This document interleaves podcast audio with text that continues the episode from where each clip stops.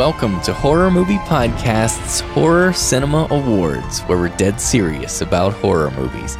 We have a bi weekly show that's released every other Friday, and this is episode 141. It is the second annual Horror Cinema Awards, where the horror community celebrates and honors the very best filmic achievements of the horror genre from 2017. And by the way, you can hear our first ever Horror Cinema Awards back in episode 111.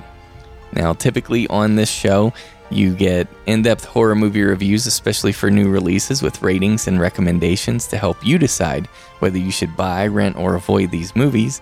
And I am your host, Jay of the Dead, podcasting from Salt Lake City. And my co hosts tonight are Dave Dr. Shock Becker from just outside Philadelphia, PA. And Wolfman Josh, and I'll be reading the award for Best Social Thriller tonight. So that's exciting. How dare you, sir? so, um, David is, uh, he was drinking his last of his St. Uh, Barnabas Christmas ales, but then he spilled it. So, Yeah, so I'm You- um, I'm a little damp right now. yes. But it's okay. It's okay. And like I like I said before we start recording, I always thought it would be a dream to record submerged in beer, but it kind of sucks. That's right. Yeah, well, I mean, I, I love the ways that you celebrate podcasting, and I, I do the same thing. I usually do it with the Coca Cola in the red can. And uh, Josh, uh, and speaking of celebration, since this is our Horror Cinema Awards, um, tell us about this special theme music we got here for this intro. Yeah, that's of course from our what has become our in-house composer, Kagan Breitenbach. So thank you to Kagan for that. It's uh I guess that's that's horror award show music is what you're hearing there. So that's exciting. That's amazing. Thank you, Kagan. Okay, guys, let's get this underway. Um, before we get into anything else, getting into awards and so forth, let's just talk about the horror cinema of 2017. Just some uh, general thoughts. It was uh, pretty remarkable year. I remember in 2016 we were raving about the horror cinema of 2016, and honestly, I think this year has held up pretty well. What say you, uh, Doctor Shock? Absolutely. I would agree. Uh, things come in waves where you get one great year and then maybe you get a few off years, but this has been two strong years in a row. And I'm hoping it uh, continues. I, I was really, I'm really hopeful from what I heard from uh, Kagan and Josh talking about uh, what was coming out of Sundance. And hopefully those get released this year. Those sound very interesting. So it looks like it might just be continuing right into 2018. I can't wait. Mhm. What about you, Wolfman? What do you say? Yeah, I think it was an, an excellent year. I mean, I do think I think there were more films that I was really blown away by in 2016 than in 2017, but I think I think we did reach some new heights in 2017 for me. So, it's been exciting. I mean, I think overall year to year it's been a, it's a, been a very good decade for horror. You know, I think I think uh, horror Yeah. cinema is on the rise, and I think we, as has been said on the show several times, I think we might be in a golden age of, of horror right now. So it's very exciting. hmm Yeah, and for me in 2017, I mean, I, I ended up seeing uh, some of my uh, favorite horror films that I've seen in a long time. I mean, I, I really enjoyed it. it. It's weird to say. I mean, we love horror cinema. There's no doubt about that. But sometimes sifting through some of the rougher stuff in order to find the gems. Sometimes it's a little more of a, a labor of love. But uh, lately, I mean, these past couple of years, I, I feel like um, most of the stuff I'm seeing, and, and granted, I, I really do try to be selective because you only have so much time. I don't get to watch every single release, obviously. But most of the stuff I'm seeing, I'm I'm very impressed with. Yeah, I, I would agree. Absolutely. Now, uh, there's been a lot of talk here about, um, you know, the the categorization, and and once again, like in our previous episode, in our first horror cinema awards, we really spent a lot of time reflecting on how, um, like in in the Academy, it, it seems like th- they're reluctant to recognize and honor horror, but but now this year. We have the Academy Awards, and um, we have a few films that are in the running. So, Yeah, I mean, I think definitely a film like Mother or a film like Get Out or a film like The Shape of Water, while horror fans are going to spend some time arguing about whether or not these are horror films. I think broadly we can say these are all within a, a general horror classification. They all definitely borrow elements from um, the horror genre. They all are clearly inspired by the horror genre, and they're all made by filmmakers who love the horror genre. Mm-hmm. And you know, and so I think we're seeing these types of films recognized in a way that we really haven't before. Of course, Aronofsky was recognized for Black Swan, which is great. Um, but you know, I think Guillermo del Toro, for instance, is a filmmaker who's long overdue for the kinds of accolades we're seeing him get this year. You know, and mm-hmm. there's a part of me that thinks it's a shame that it wasn't for maybe something even a little more horrific than The Shape of Water, you know, one of his more overtly horror films. Right. And there's a part of me that's, you know, cynical that says, well, that's the only reason that they they're willing to grant him uh, keys to the kingdom on this one is because, you know, he's made a less explicit horror film than he has mm-hmm. maybe in the past, but I don't know. I, I'm just so overjoyed to see a monster you know at the academy awards. I'm so excited to see a, a, film like get out whether or not you know you know jordan peele's i think felt some pressure to call it a social thriller. Uh, he has done that on several occasions. He's also been happy to call it a horror movie on other occasions. Mm-hmm. and darren aronofsky has said well definitely there's horror in mother. I, you know i think i make films that defy genre. And i think you actually see that with all three of these filmmakers. I think they are crossing genres in a lot of ways but mm-hmm. super excited to see horror get the attention that it deserves finally. I think the you know the other part of me that feels a little bit of frustration is is the part that says well look you know 2016 in my opinion was maybe even a better year for horror than this year. And people in the mainstream are acting like wow horror is good for the first time ever. And I that mm-hmm. that bugs me. That that rubs me the wrong way a little right. bit. Yeah. You know and then there is there are a lot of us who are afraid to call these films horror movies you know and whether that's you know we're sticklers for genre classification or if you know in the mainstream if they just don't want to accept that they like a horror movie. You know, I had this experience. I don't know if I talked about this on the show, but um, I had this experience where my in-laws had seen Get Out very early in the run, like day one or two, and they have never been to a horror movie in their lives, as far as I know. You know, yeah. they went and saw Get Out because they heard about it on NPR. You know, and they're like, "This sounds interesting," mm-hmm. and uh, and I was talking to them about it after they saw it, and they're like, "Well, that wasn't really a horror movie, though." I said, uh, "Yeah, that was a horror movie." And they're like, "Well, it wasn't. It wasn't campy." And I thought, "I'm this close to strangling you right now." oh, so so that's a very interesting point. So it sounds like, and I think this is true too from my experience with people uh, people have horror in this little box, and I bet some of the listeners would argue that I do the same thing, and maybe that's true. but but people have horror in this like they have their I their own definition of what they think it is, their own perception, and I, I guess we all do. But but yeah, it's it's a little broader maybe than than the average moviegoer will recognize. Now, the only thing that concerns me, Josh had sent out um, uh, you know, links to a few articles. And there was one in um, Vulture, I want to say. Mm-hmm. The headline is says some Oscar, older Oscar voters are snubbing Get Out without even watching the film. Mm. And what it is is they they talk to um, a younger voter who has just recently come on, and he says he said uh, I had multiple conversations with longtime Academy members who were like, "That was not an Oscar film," and he says, "Well, wow. that's he says BS. Watch it. Honestly, a few of them had not even seen it, and they were and they were saying it. So that, so basically, they're they're saying it's not an Oscar film, and they're not even bother watching it.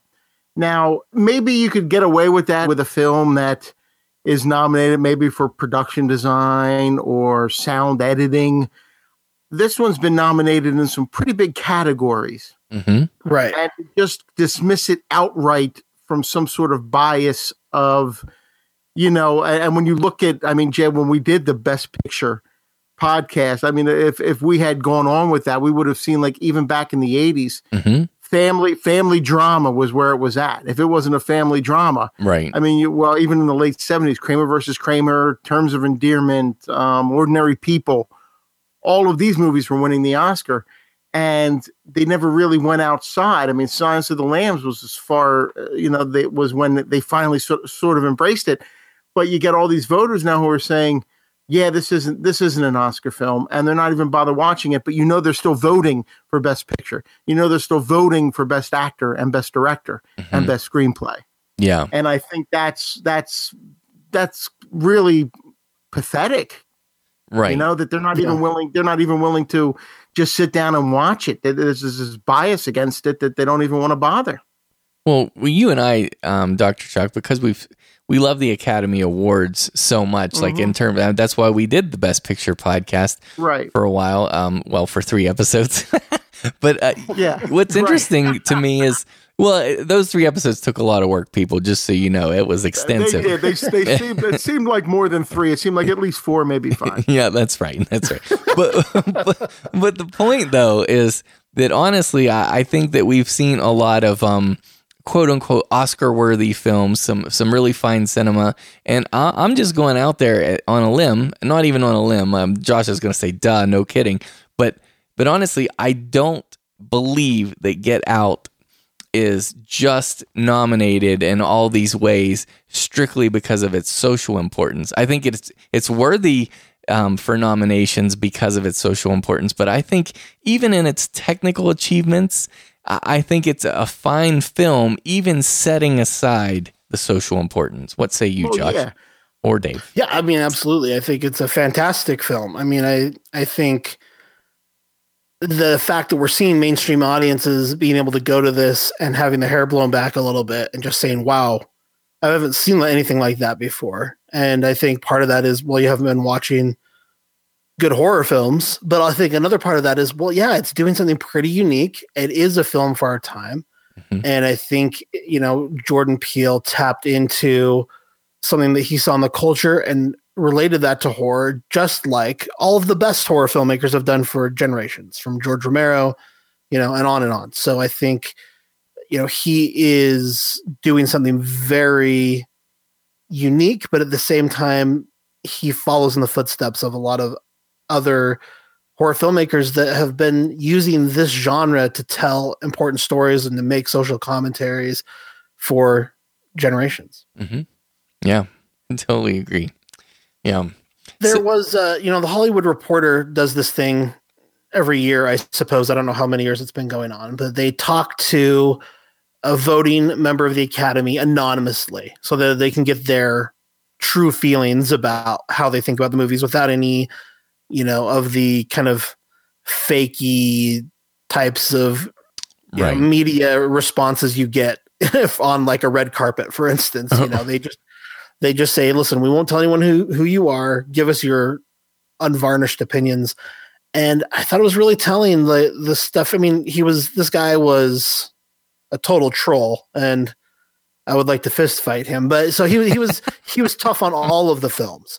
But mm. I think what he said about Get Out was really telling to you know to me. They were talking within the best director category, and you know his one line about Jordan Peele is, "Get Out is well done, but let's not get carried away." And I think that coupled with, you know, the sentiment that Dave shared about how these older Academy voters aren't really willing to even watch the movie. I think people are willing to say, well, okay, it's having a, a moment. And so we're going to give it a nod for its social importance, but we're not seriously considering this. I mean, come on, it's a horror movie. Like, mm-hmm. and I think that really bothers me as well, you know? and I and I realized this guy's opinions just would not match my own when when he said about three billboards outside Ebbing, Missouri, that you, it, you, it seemed false, and you don't believe the characters. Um, I was thinking, what movies is this guy watching? I mean, it fine. I, I read that say you know because you sent us that link as well, and I mean he was very big on on um, Shape of Water, which I thought was pretty cool. I think what we've said here about it being um, disregarded or dismissed because it being horror, I, I think there's a, a, little bit of evidence to that because somebody might say, and and maybe you guys disagree, but somebody might say, well, it, it's just it's dismissed because of the racial importance and, and like the things that are in there. Like, you know maybe maybe there are uh, racist academy voters and maybe there are i'm not saying that but what i'm saying is like the, the color purple for example that was nominated for uh, 11 oscars. I mean that did very well.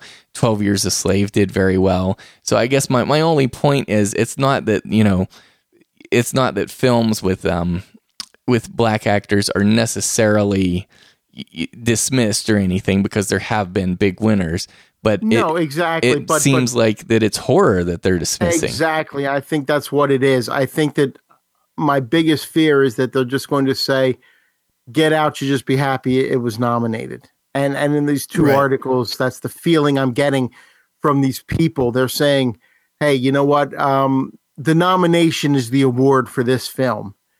And yeah. it shouldn't be. This thing should walk walk away with at least one Oscar but I get the feeling that I, I, there's a strong, strong chance it will walk away with none on Oscar night, and I think that's a damn shame.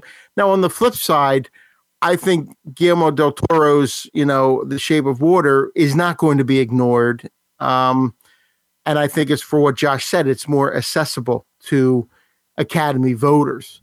Uh, you know, this is this is um, uh, a, a monster movie that is they look at it as more as a romance and a drama. And I think that they can embrace that and and, and those ideals from it. Um, and that's why this one has a good chance. I don't know that there's any runaway, you know, for best picture. I really don't. I, and I think we've seen in past years they can surprise us with that category. And in this year, I can't gauge it. Um, but I would be a little surprised if Del Toro does not win for Best Director because I think this could be, you know, his time. Hmm. That's interesting. Well, I, I would like to make one comment about what you said about them not recognizing or, or recognizing black mm-hmm. filmmakers and, and actors because they I don't think they've been recognized a whole lot more than than horror films. You know, that's true. Yeah, it's not sufficient, right? It's yeah, they haven't been recognized enough. I think we're we've seen I'm you know, and this is just scanning over Wikipedia, so I'm not positive exactly how accurate it is, but I'm I'm seeing here about 36 African Americans who have ever won an Academy Award. Mm-hmm. So that's not a lot, you know. I mean, you know, in the in the history right. of the Academy Awards, to say 36 African Americans have won, and that is including all of the musicians like Prince, who won for Purple Rain, or Quincy Jones for the color purple music mm-hmm. or you know Herbie Hancock for having music. You know that, that it's it's including all of those people as well. It's not just you know if we're actually talking filmmakers I think Jordan Peele is only the fourth or fifth black director to ever be nominated. Yeah. So that's not too great out of you know 86 or whatever what are we at this year? 90 90 Academy? 90 this is this is the 90th yeah. Right. Yeah but but so, it's so I I I do think mm-hmm. um, I do think they've had a problem actually recognizing black films and filmmakers. I do, but I do think they're at least aware of that now. You know, we had the Oscars so white stuff a, a few years ago, and I think right. since then they've made a concerted effort to kind of say like, oh yeah, maybe we should uh, look a little bit deeper here. And we saw Moonlight, of course, win last year, and so I I think that they're at least on the lookout for you know to, to get some nominees in there. But um, I, I think you're right. I think um, horror they don't care to honor. I don't think mm-hmm. that these films are recognized because they're horror films. I don't think they're saying we've been a little uh, dismissive of horror. We should we should look a little bit deeper there. No. I mean the reason these films are nominated are because Guillermo del Toro and Darren Aronofsky and Jordan Peele did a really good job with their films, and they were able to overcome the stigma mm-hmm. of being horror films, uh, not because the Academy is more inclusive now. Right. I mean, just in the comment that you, that your in laws made, Josh, of of oh, it's not campy. A lot of people, when they are thinking horror, that's what they're thinking, and maybe they're going back to the the the eighties, you know, or or something where it's just yeah. You know, I there were no horror films nominated in the 80s that I'm aware of. We had this article that I, another one I linked to from Jason Zinoman, who I think we're lucky enough to have as a juror this year on the Horror Cinema yes, Awards. So I'm definitely. excited about that um, from the New York Times. But he wrote this article why are we ashamed to call Get Out in the Shape of Water horror films? And he kind of goes, you know, through this exercise of saying, you know, for many years, horror has been shorthand for cheap and unreal and bad. The genre has garnered more critical respect today, but the tradition of dismissing it remains alive. And he kind of talks about here's a section I'd like to read. He says, There's a long history of movies being too good to be considered horror. Brian De Palma said he never thought of Carrie, his movie based on Stephen King's novel, as horror. William Friedkin has also rejected the label for The Exorcist. In his review of Jaws, Roger Ebert called it an adventure movie. With the New York Times, Vincent Canby described it as science fiction. When Rosemary's Baby, an inspiration for Get Out, premiered, the Los Angeles Times critic Charles Champlin panned it as sick and obscene before adding bluntly in a subsequent essay that it was too well done for a horror movie. you know, and I think we mm. get that kind of reaction a lot. Yeah. Well, I mean, yeah, I mean, people could argue. Just, I, I won't go into this here. I promise. I'll spare the listeners. I mean, people could argue that uh, Michael Shannon's character is the monster of uh, The Shape of Water, of course. But I right. think the tone of that suggests more of a romance, even though it does have a quote unquote monster in it. But, um, but yeah, I mean, I, I don't think in in that in case of that film See that one I could see, but but yeah, Get Out. I I just can't understand not calling that horror. I can't see it. Well, we had um, you know another podcaster that I mentioned recently. He's at Hellbent for Horror podcast, and he is behind the hashtag Say Horror movement. And we talked about that on another recent episode, but I just wanted to bring it up again um, because you know we may have different listeners for this particular episode there's this this online movement, particularly on Twitter, to try to encourage Guillermo del Toro and Jordan Peele to say the word horror from the pulpit, you know, from from the stage, should they win an Academy Award. To mm-hmm. acknowledge horror, you know, because they have both um, you know, Del Toro has made a monster movie. He's happy to talk about it as a monster movie, as you've said. Jay Peele has made, you know, what he's happy to call a social thriller. They both acknowledge the horror roots, but I can understand from their point of view, it is uncomfortable. They don't want to lose their chance at an award. You know, mm-hmm. they don't want to maybe lose their chance at having successful careers because we know, you know, from people like Wes Craven, once you're a horror director, it's very hard to get out. You know, you can, no pun intended, get out. that was but, um, great. you know, it, it's very difficult to to not be seen as that once you've done it, you know. And a lot of horror directors have have tried to stretch their wings a little bit and do something a little bit different, and uh, we're not given that opportunity. And you know, and so we love these guys. We want to see them keep making films, regardless of what they're calling their movies. But you know, as mm-hmm. horror fans, it's hard to not want to see that respect for the genre as well because we know that they know. Like I know Jordan Peele knows horror movies are excellent in quality but he's scared to say it, and I understand why. You know, right? Yeah. Well, and, and I still think, I mean, returning to some of my sentiments from last year, that just because you, know, genre wise, because it's like a step up from pornography, you know, I, I think that's another reason why it's just dismissed. I mean, how many, Dr. Shock, you're the encyclopedia here. I mean, how many like porno films or like NC 17 films have won Oscars. I mean, right? The last, I mean, Midnight Cowboy was rated X at the time, mm-hmm. um, but that's since been re-rated R, and that was the only X-rated movie to win Best Picture. But there really was no reason to rate that movie an X. Let's be honest. It was, um, you know, I, I there was a, there was a movement at that time actually um, to to get it rated X because they were afraid that it's homosexual themes would influence younger people. Mm-hmm. Uh, I actually read that somewhere um, from from somebody at, at the time. So you know that that's a whole different way of thinking at, at that point. Yeah, you don't. I mean, you you you know you don't you know Deep Throat or or uh, you know uh, Wanda Whips Wall Street or anything like that. You're not you know. well, um, Last Tango in Paris, I see, is nominated for two. It was nominated yeah. for Best Actor and Best Director, but it did not win an Academy Award. No, no, it did not. No, it didn't. But that one, and that one is as close. You know, I, I shouldn't say that. I mean, some there are some definitely erotic mm-hmm. films, right um that, that have that have come down the pike but i don't you know that they're not it's it's maybe along the same lines as as horror i mean it, it depends yeah. you can do you can do eroticism artistically mm-hmm. they probably put um horror and pornography mm-hmm. sometimes on the same level you know they, Yeah. they think of it as exploitation they think of it as like not an oscar movie and there's an arrogance to that i think that that until the new blood sort of comes in and it seems like they're getting new voters now we're never going to overcome that But here's what's interesting about that, Dave, is that um, one time I did this uh, research, and I apologize for not having the exact numbers of the findings here. But um, when when you look over like the best picture winners, basically, and, and particularly, I went back to like when was PG thirteen implemented, like 1982, 83. 84, 84 Okay, yeah, 84.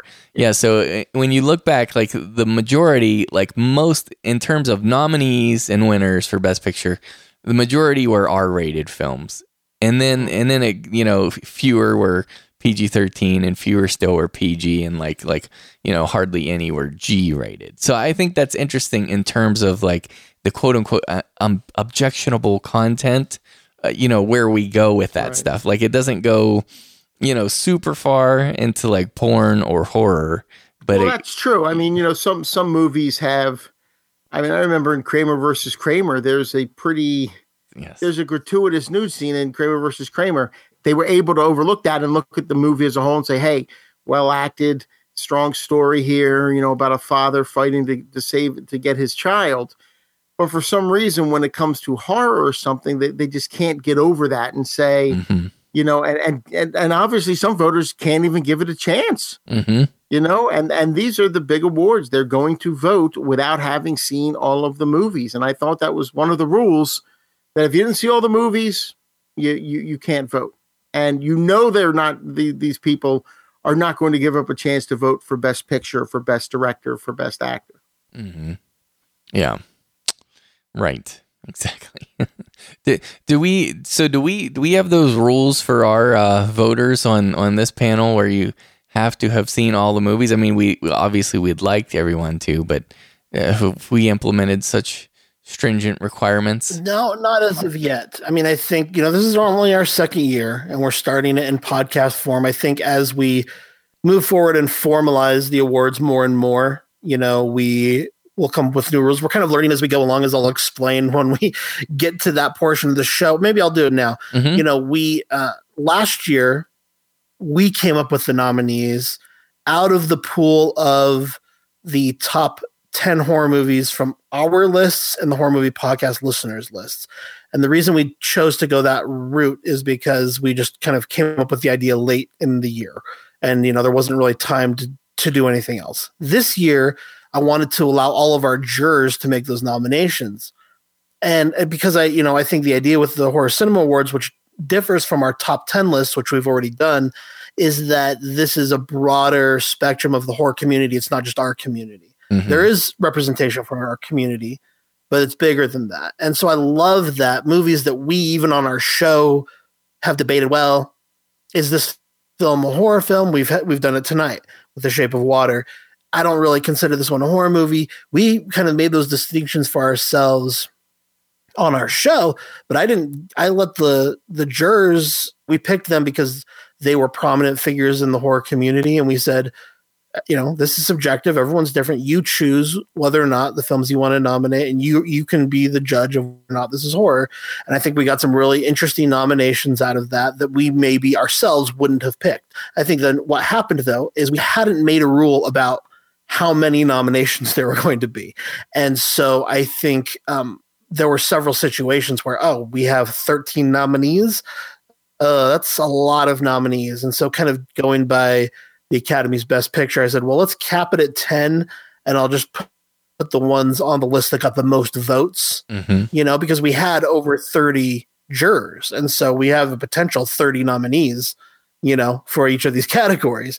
And so, um, you know, I just, uh, we hadn't discussed that stuff. And so I had to kind of improvise when I realized that was the case. And so going forward, I think one of the problems with that was this year is the, the big movies got their votes that they were always going to get. And the smaller films are very divided. You know, we had eight movies, each get only one vote, right? And so I think having too many nominees actually leans toward the bigger name movies being the winners is my fear. And so I think we should maybe talk about going forward, you know, let's limit the nominees to six or eight or whatever. And I think we just need to will become more and more formalized as the awards grow. Mm-hmm. We do intend to do this for a long time. And so mm-hmm. um, we're learning as we go. But yeah, so one of the rules I told the jurors, we would like you to see as many of these as you can. I've listed, you know, some of these are available on Netflix right now. A lot of them were. Try to catch them. I can get you filmmaker screeners to a couple of these, but not all of them because we're a new awards show. Um, but you don't have to have seen everything to vote. And a lot of our jurors didn't vote if they didn't feel comfortable voting in a category like um, foreign horror, for instance. We had a lot of people not vote because they didn't feel they were qualified to vote. And so mm-hmm. we, you know, and then, or Jay Lender, who is the co writer, co director of They're Watching, um, you know, he actually decided, you know what, I really wanted to participate in this, but I don't feel like I've seen enough of these nominees to participate at all. So he self selected to not be a juror this year, which is great and respect, fine. And, you know, right? Respect. That's the right choice, right? Mm-hmm. Yeah. Right. So, yep. um, but yeah, but we did not enforce that they had seen all the films. Okay, so, that's interesting. That was a very long answer, but I I was kind of hitting a few other topics as well. Oh, I loved it. Okay, well, uh, so I know you just kind of gave an overview, though. I mean, so if this is people, if this is their first time, it sounded like you you set it up. Was there anything else that you would want to tell a first time listener to the Horror Cinema Awards?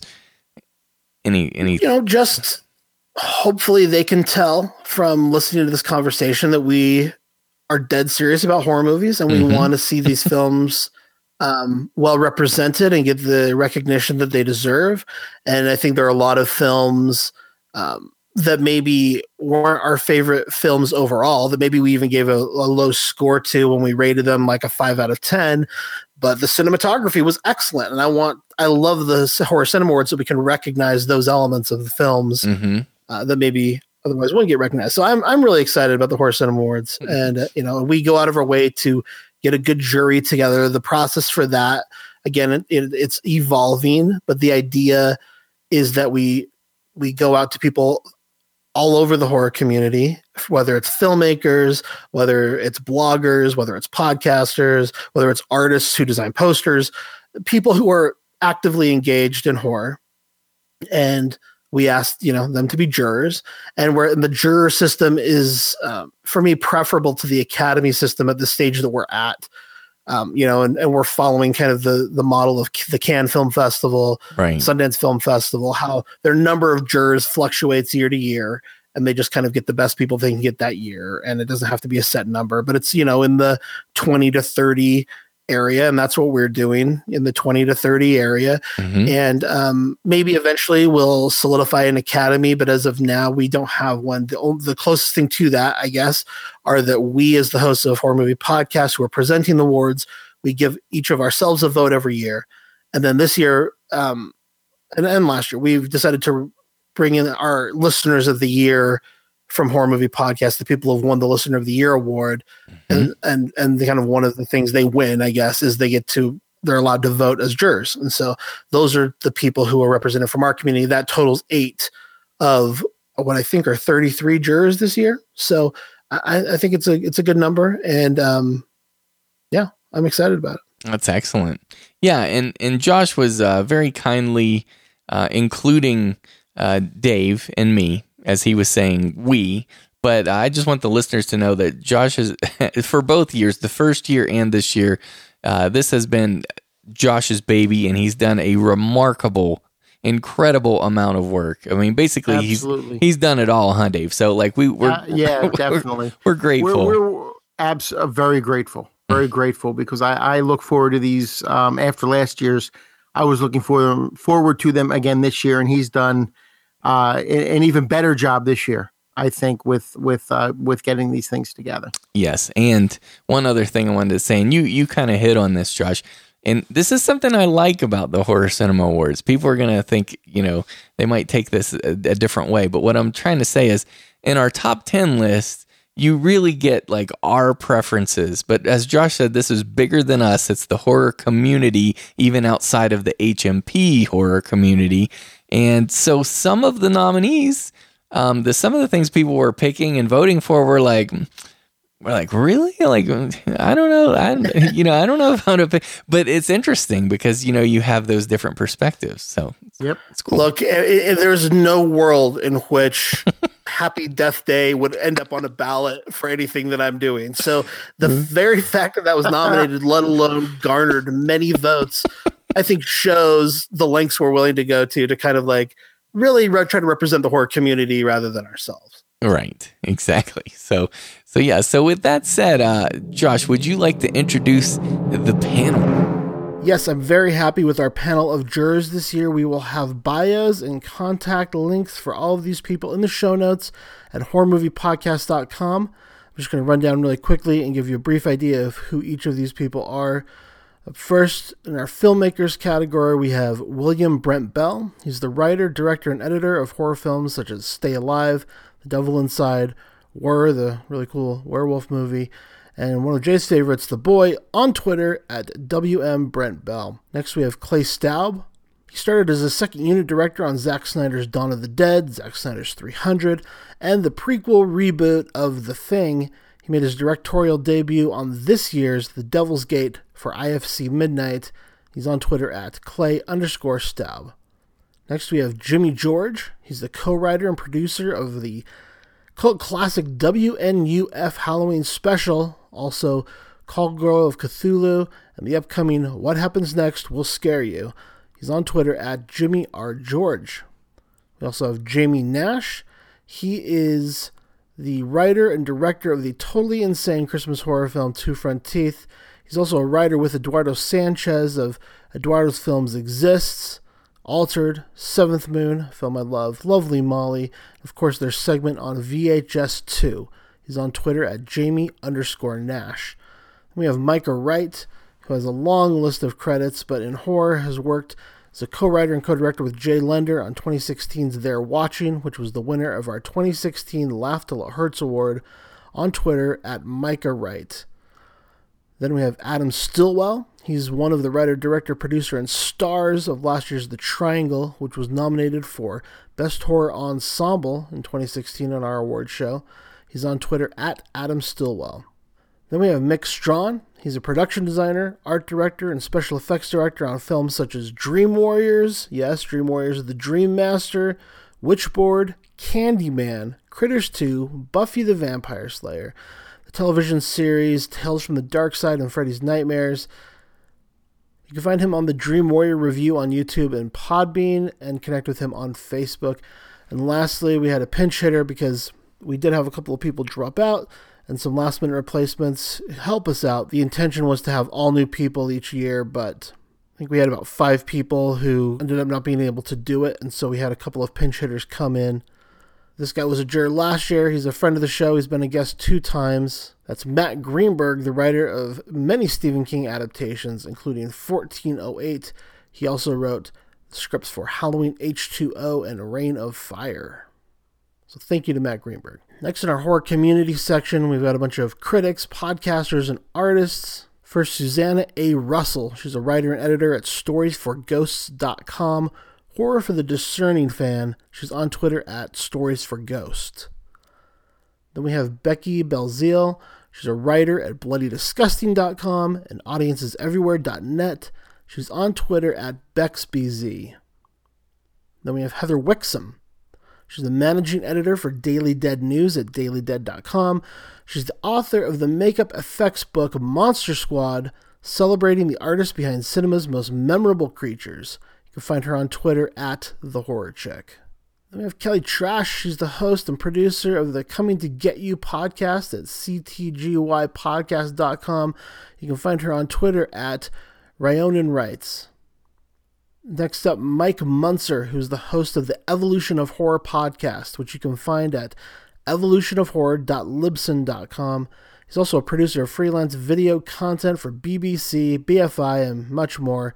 Find Mike on Twitter at the Movie Mike.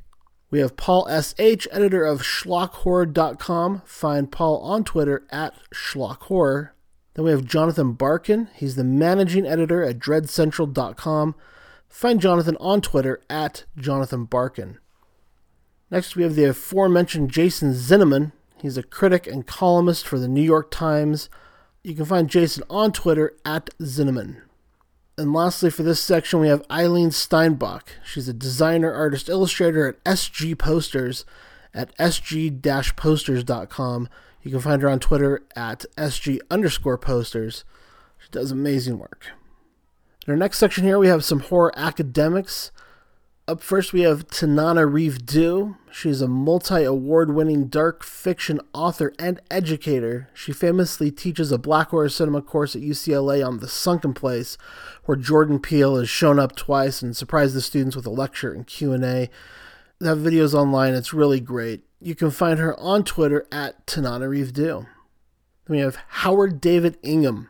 He's a writer and educator. He lectures at place I would love to have attended, Miskatonic London, the Institute of Horror Studies. He writes about folk horror and pagan horror in cinema and television at his blog, room207press.com. His forthcoming book, We Don't Go Back A Watcher's Guide to Folk Horror, is due for release in 2018. You can find him on Twitter at How the Wood Moves. Next in our jury is Claire C. Holland. She's a writer, poet, and cinephile. She's the author of the horror poetry collection I Am Not Your Final Girl. You can get the ebook for only 99 cents, so no excuses, but why not order a hard copy? You can find her on Twitter at Claire C. Writes. And then again, we have two pinch hitters here, two guys who were on our jury last year who were able to help us out when some other people weren't able to complete their commitment here on the jury. Thank you so much to these two jurors, Dr. Arnold T. Blumberg. You've seen him in horror documentaries like the 50 Best Horror Movies You've Never Seen, The Walkers Among Us, and Doc of the Dead. You can find him on Twitter at Doctor of the Dead. And our good buddy Carl Sederholm, who's an H.P. Lovecraft scholar and author of the book The Age of Lovecraft. You can find Carl on Twitter at Carl Sederholm. Again, links and bios for all of these people in the show notes at horrormoviepodcast.com. Now we're to our horror movie podcast community and our listeners of the year. We have Kagan Breitenbach, who does so much of the music you hear here on the show, including the music you hear on this episode. You can find him at kaganbreitenbach.com or on Twitter at krbreitenbach. We have Peter Strain, who's an incredible artist. He was featured as a juror last year, just as part of the horror community, but he's become a listener of the year this year on Horror Movie Podcast, thanks in part to the beautiful t shirts he designed for the show. You can find his work at peterstrain.co.uk or on Twitter at peter underscore strain. Then we have another awesome artist listener of the year who designed a HMP t shirt. His name is Willis Lucero. Check out his Etsy shop at etsy.com slash shop slash armored foe, and you can find him on Twitter at armored foe. Then we have Ashley Gagan, aka Slashly G. You can find her on Twitter at Slashly G. We have Mark Cunningham, aka Redcap Jack. You can find him online at redcapjack.blogspot.com or on Twitter at redcapjack. And finally, for our listeners of the year, we have Jason Talley, aka Sal Roma. You can find some of his writing on the HMP and UMC websites or on Twitter at jtally986. And with Jay, Dave, and I making up the rest of the panel, that is our list of jurors for the 2017 Horror Cinema Awards. So let's get to it with our first set of nominees. Jay, if you would do us the honor. So the nominees for Best Actress in a Leading Horror Role were Emma Booth, Hounds of Love, Carla Gugino, Gerald's Game, Olivia DeJonge, Better Watch Out, Ellie Harboe, Thelma, Jennifer Lawrence, Mother, Garance Marie, Raw, Kiernan Shipka, The Black Coat's Daughter, Kristen Stewart, Personal Shopper, Catherine Walker, A Dark Song, and Suki Waterhouse, The Bad Batch. And the winner for Best Actress in a Leading Horror Role is Carla Gugino, Gerald's Game. Yeah, I mean, I think what we're going to see with all of these nominees, it was such a strong year for horror.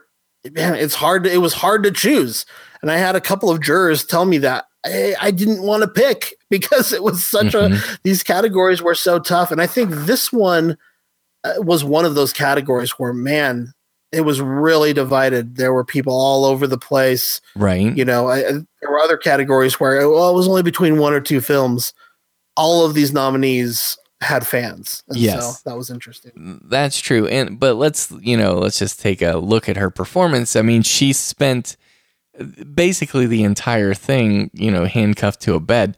That's very right. difficult stuff right there. I mean, you see the camera up in her face the whole time. I mean, that that would be a a rough performance to give. Definitely. You know, it's one of those one location movies. I think that's incredibly difficult to do if you're not mm-hmm. a talent, and she is. Agreed.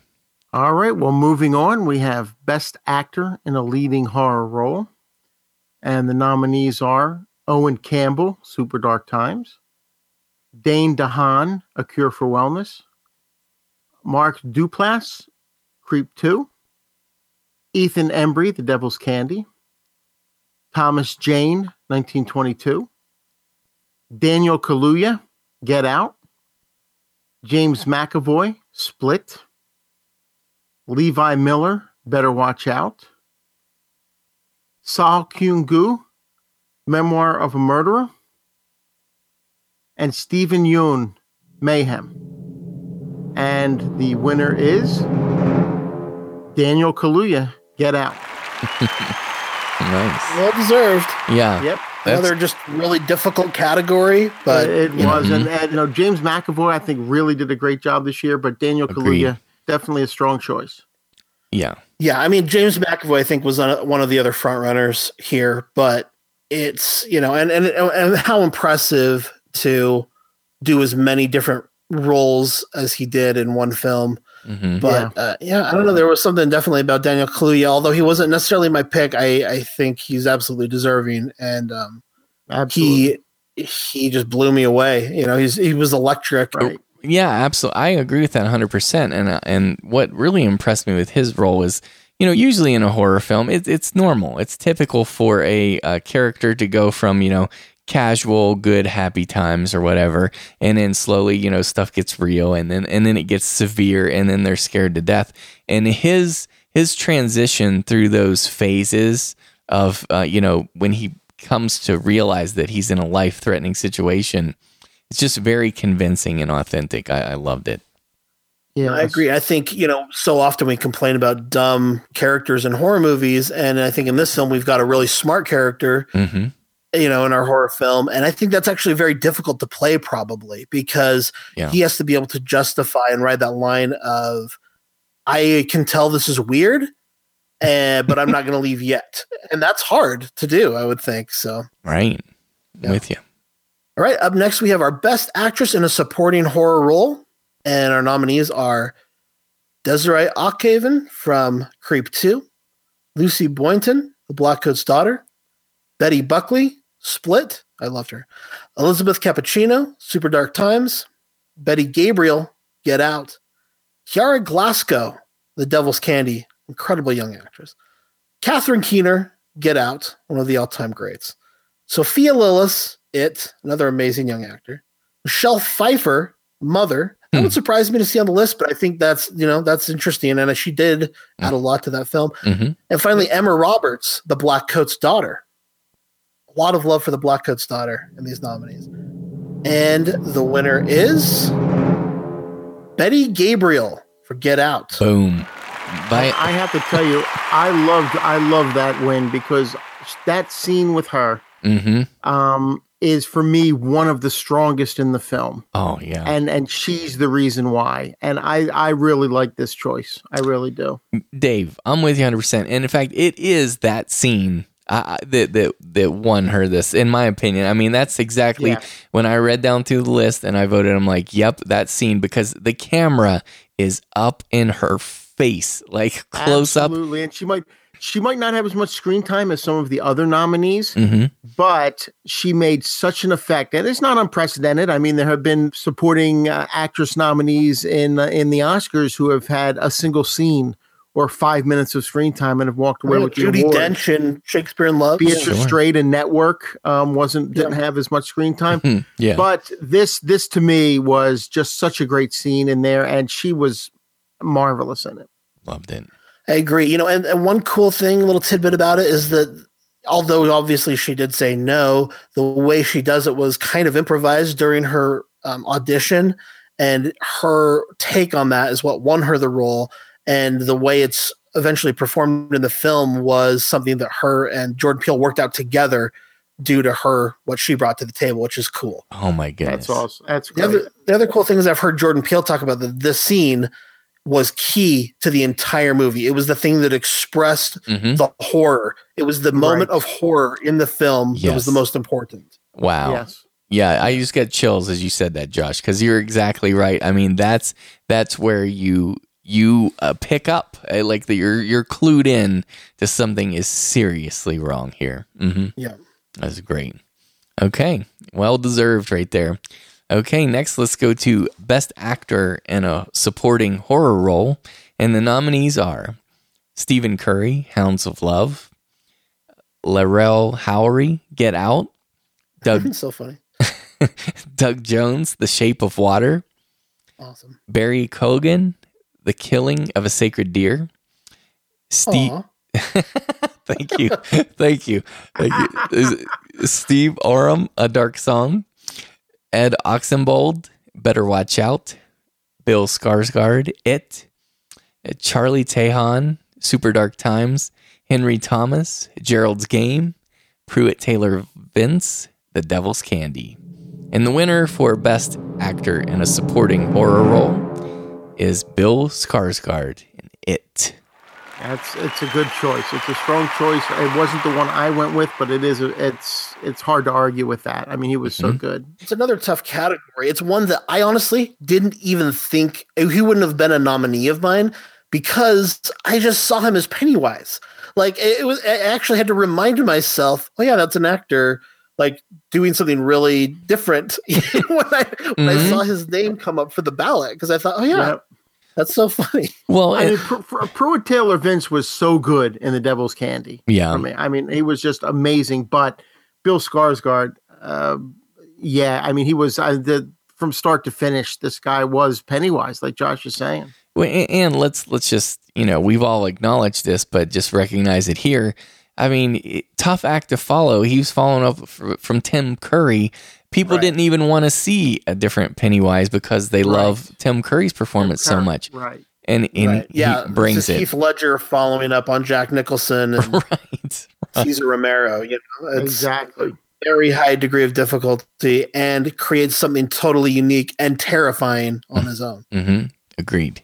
Okay, moving along here, we have uh, best original horror screenplay, and the nominees are Sean Byrne, The Devil's Candy, Alice Lowe, Prevenge, Chris Lee Hill, Tyler McIntyre, and Justin Olson, Tragedy Girls, Zach Kahn and Chris Peckover, Better Watch Out, Jordan Peele, Get Out, M. Night Shyamalan, Split, Julie Ducournau, Raw, and Oz Perkins, the Black Coat's daughter. And the winner by quite a margin is Jordan Peele, Get Out. I, again, hard to argue with. I mean, that I, I think that that is uh, a, a great choice. hmm And and in fact, I mean, the Academy. This one's nominated for four Academy Awards, right? And that's um Correct. that's one and of that's them. one of them. That is definitely one of them. Yeah. So we can we can see that. Now, uh boy, so many great original horror screenplays, but Mhm. I, I and I'm surprised, right? I, I'm surprised that The Devil's Candy, you know, wasn't higher in there, but I mean, I I just I'm with everybody else who voted for this. I mean, Get Out just takes the cake for me. Right. Yeah. Yeah, I mean, I you know, I, my vote didn't go there, but I cannot argue with it at all. And you know, you speaking of this is one of the categories that was nominated for an Academy Award. just to backtrack a little bit, hmm I'm super bummed out that Betty Gabriel wasn't nominated for an Academy Award. And This is finally justice, you know? like this is I think she deserved an Academy Award nomination. I love Octavia agree. Spencer in another horror film, The Shape of Water, but hmm she didn't have much to do in that movie, honestly. She's Yeah. just in the club, and Betty Gabriel deserves to be in that club. I agree. hmm Anyway, I digress. Right.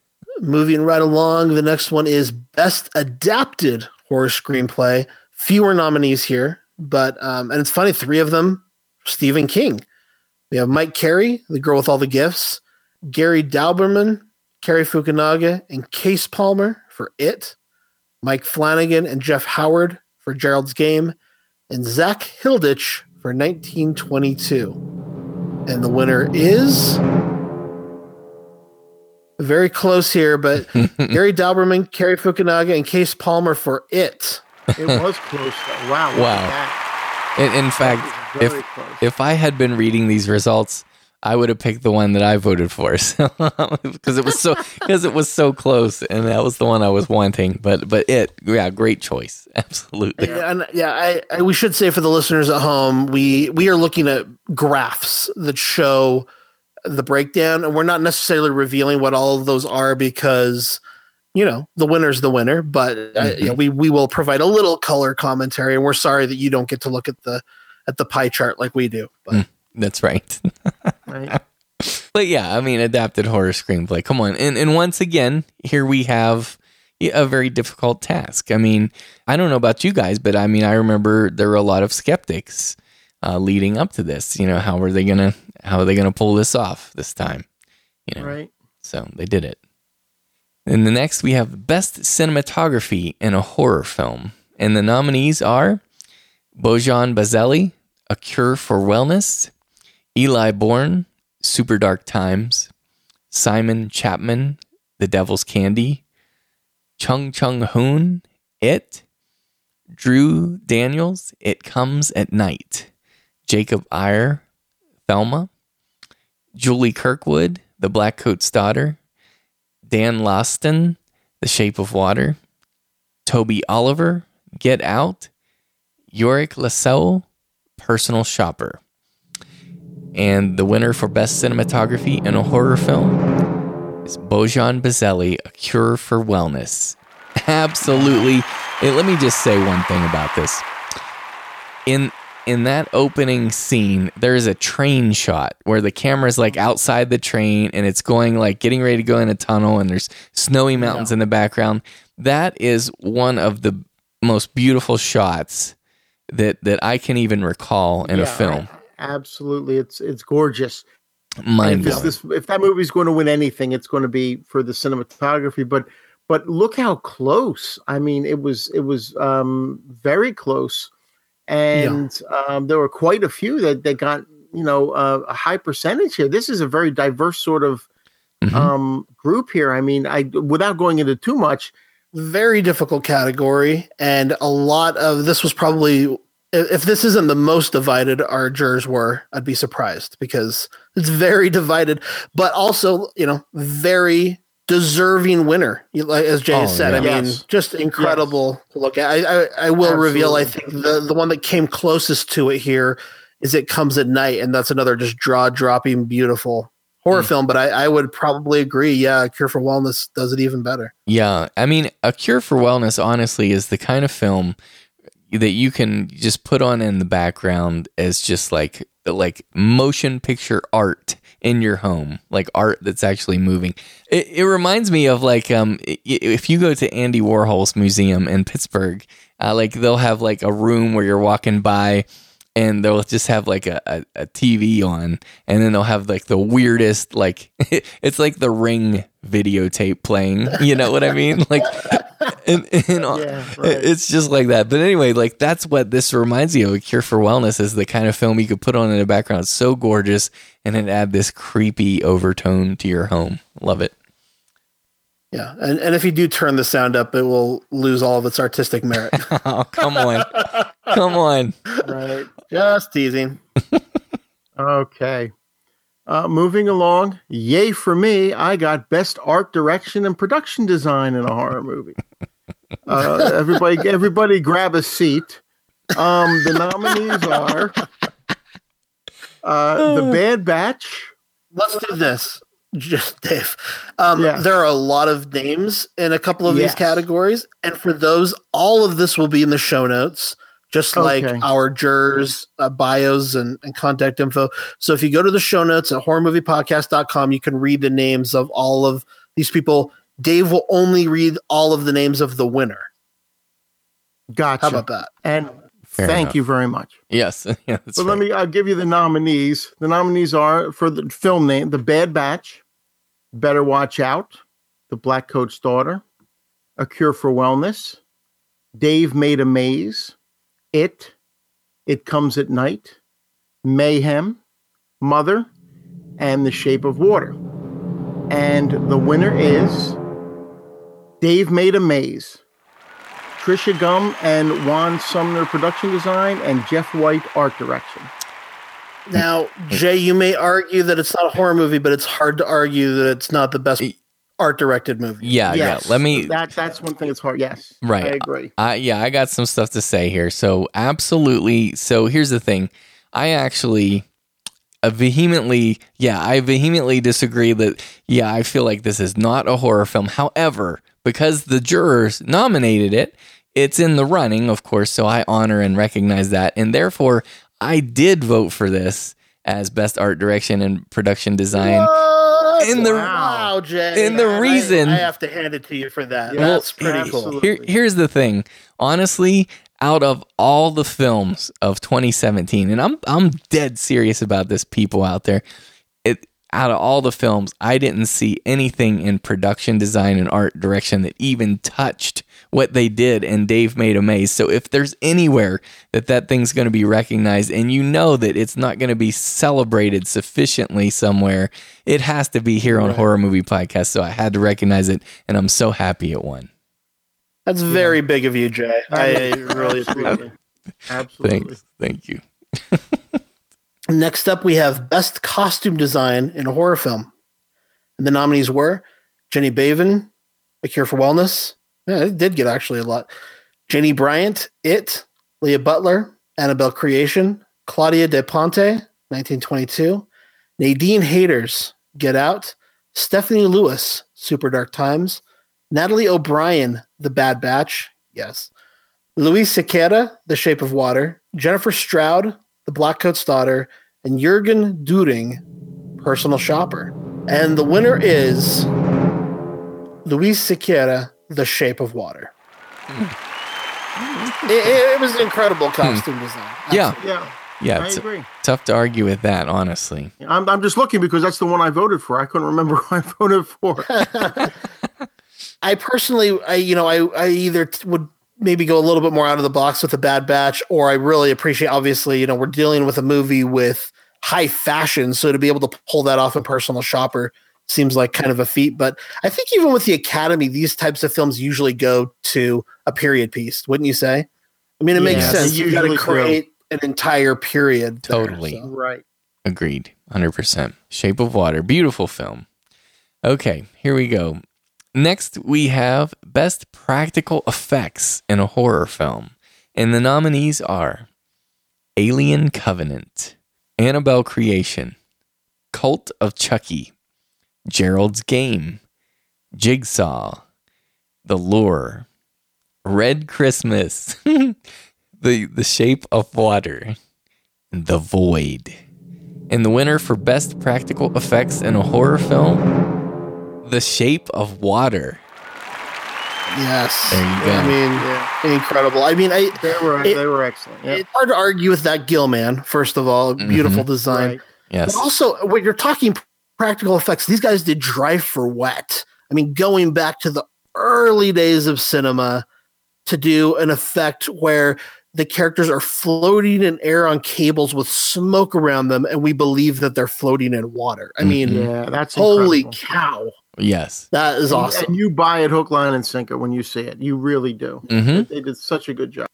Absolutely. Yeah. Just the opening, the opening of that film is is just incredible. The the the underwater shots. I just love it. Absolutely.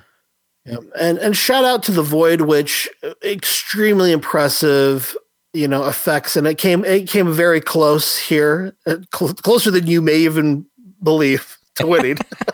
right? Um, but uh, but you know, for the budget that they had, Oh, obviously an incredible job, and maybe it's not fair that the Shape of Water had so much more money to work with, but look, they they won. Also, I was I want to give a shout out to Red Christmas, a movie, another one that would not have ever made it on the ballot if it was just up to me. I'm so excited. not not only did it make it on the ballot, it got some votes. It looks like as well. So congratulations to Red Christmas. Heck yeah, heck yeah, and and and you you gotta hand it, hand it to Gerald's game, right?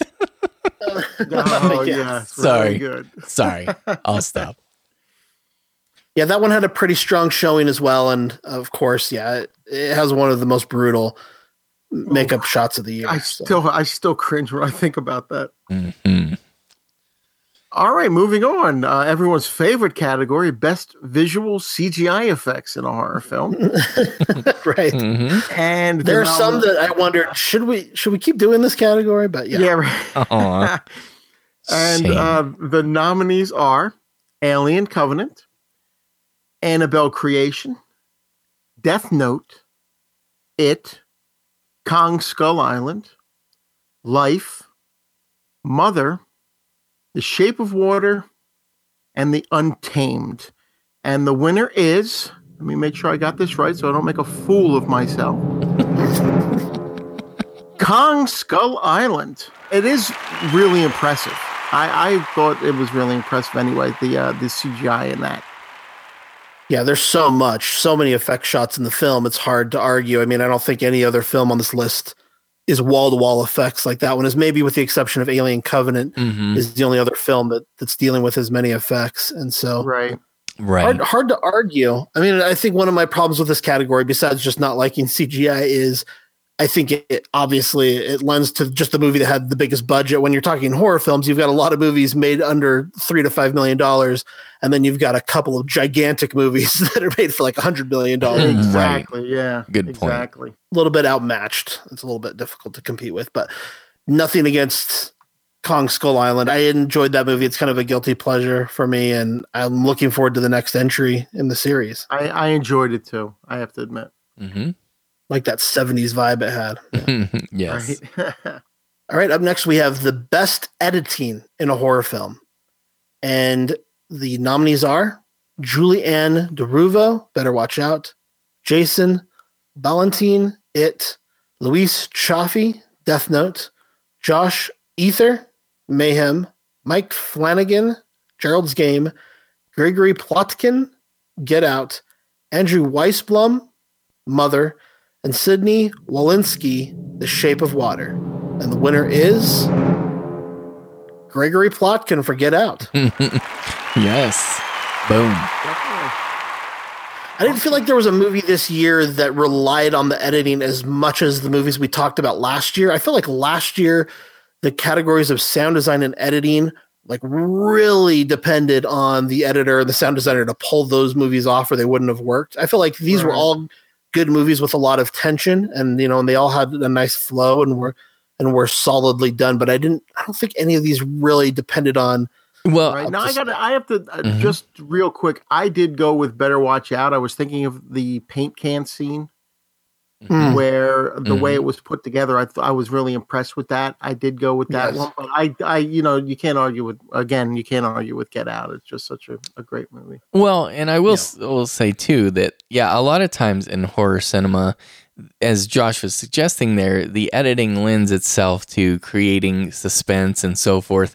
But in, you know, typical, uh, in other genres like drama or something, editing is you know, part of the storytelling as well. I mean, horror does that too, right. obviously, but because Get Out is, is, told so well, I think that also it lends to the fact that you know it, it's had yeah. great editing as well. And to be honest, actors I think really should thank editors when they're accepting their awards. Yes, because oh, for sure. Do, and some of it's just the pauses in between. Some of it's just those right. little extra seconds of air that make a scene work or not work Mhm. It, it is a fine art. I don't mean to. I don't mean to say that um, that any of these films didn't deserve recognition at all. Like these Mhm. are any film that deals, especially with suspense, like we see in this genre so much. It's it's key to the film's working.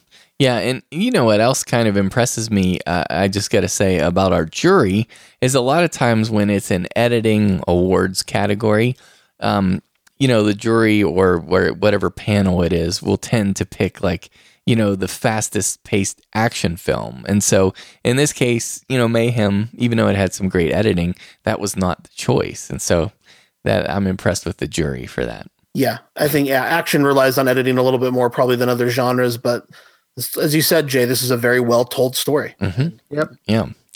All right. So that takes us to Best Sound Design in a Horror Film. And the nominees are The Black Coat's Daughter, A Cure for Wellness, The Devil's Candy, Gerald's Game, Get Out, and Mother. And the winner for Best Sound Design in a Horror Film is The Devil's Candy. Paulette D. DeHaan and Andy Hay, sound designers, supervising sound editors. Excellent. The Devil's Candy. Oh, and of course, I mean, that, that makes sense That's a good choice. for this one. Yeah. The sounds that are created here are like nothing I've ever heard in a film before. The they created a hellscape. The sound was crucial uh, to this film. It's essential to The Devil's Candy. It's so important. Just the nature of the film, the, the sound makes it. Okay, moving along, we have uh best original score in a horror film, and the nominees are Michael Abels for Get Out, Leah Curtis, Killing Ground, Ben Frost, Super Dark Times, Ray Harmon, A Dark Song, Brian McOmber, It Comes at Night, the Newton Brothers, Gerald's Game, Elvis Perkins, The Black Coat's Daughter, Atticus Ross and Leopold Ross, Death Note, Benjamin Wallfisch, It, and Jim Williams, Raw. And the winner is Michael Abels, Get Out. I got quite a few of the votes there, and well deserved. hmm Yeah, I thought that was a really cool score. You know, uh, I remember Jordan Peele talked about how he wanted the score to be filled with African voices, but that weren't uh, like American gospel music, basically. You know, Right. and and so I thought that was that was really cool the way he incorporated that I stuff into the, into the soundtrack. hmm Definitely. All right, up next we have the best horror soundtrack, and the nominees are The Bad Batch, The Devil's Candy, Get Out, It, The Killing of a Sacred Deer, and The Lure. And the winner is The Killing of a Sacred Deer. We, this is a new category for us on the Horror Cinema Awards, and it was kind of created because of uh, The Killing of a Sacred Deer and the Bad Batch films that didn't have traditional scores, but rather took music from other places and incorporated them into their films. And, and The Killing of a Sacred Deer, man, that was one that when I was It watching, was I just thought, this amazing. mu- music is insane. Yeah. yeah. Yeah. and it's chilling. It gets under your skin. And I remember uh, distinctly when I was watching that film, I was watching it really late at night, and um, it was creeping me out. And I realized, I realized that part of that was honestly that soundtrack. It was so wild. It was creeping you out. Aw. Yeah. Aw. And of course, The Lure, you have to hand it to The Lure for being a musical and creating completely original songs all throughout. I mean, that's that's pretty impressive as well. It was. That, it's it's a horror musical. It's, it's a very interesting uh, blend there. Yeah. Mhm. Well, fun new category for the HCAs. I'm excited to have it. Mhm. And congratulations to the killing of a sacred deer. Next, we have uh, another new category for the Horror Cinema Awards, and that is Best Horror Television Series. And the nominees are American Horror Story Season 7, Bates Motel Season 5, Castlevania Season 1, Channel Zero Season 2, The Exorcist Season 2, The Strain Season 4, Stranger Things Season 2, Twin Peaks Season 3, Van Helsing Season 2, The Walking Dead Season 8, And the winner for Best Horror Television Series is Stranger Things Season 2. Hard to beat Stranger Things. This kind of felt like the year of Stranger Things. Mm-hmm. And it's funny. I have. I did. This is the one category I didn't vote in because I haven't really seen any of the shows on a regular basis. Same. But how how interesting! Just a few years how the Walking ago, how the Walking Dead was all the rage, and it's not even on this chart. Yeah, spoiler alert! It didn't get any votes. The Walking Dead, which kind of surprised me, but. Mm-hmm. Um, yeah, you know, I guess people had their complaints about that series. I hope it ends strong because I, I did love that show. I have not kept up with it, so that's mm-hmm. partially, you know, that's my fault. But I, I, hope it's not as bad as some people are suggesting. Where did you leave off, Josh? Just curious. Uh, season four, I believe. Yeah, I'm, I'm like, yeah, right around there. Season five is where I'm. I need to pick up again and catch up. I was waiting to buy them on DVD and Blu-ray and then watching them like a binge style. And so I then I kind of like heard semi negative things about a season, and then I just never bought the discs, and then you know mm-hmm.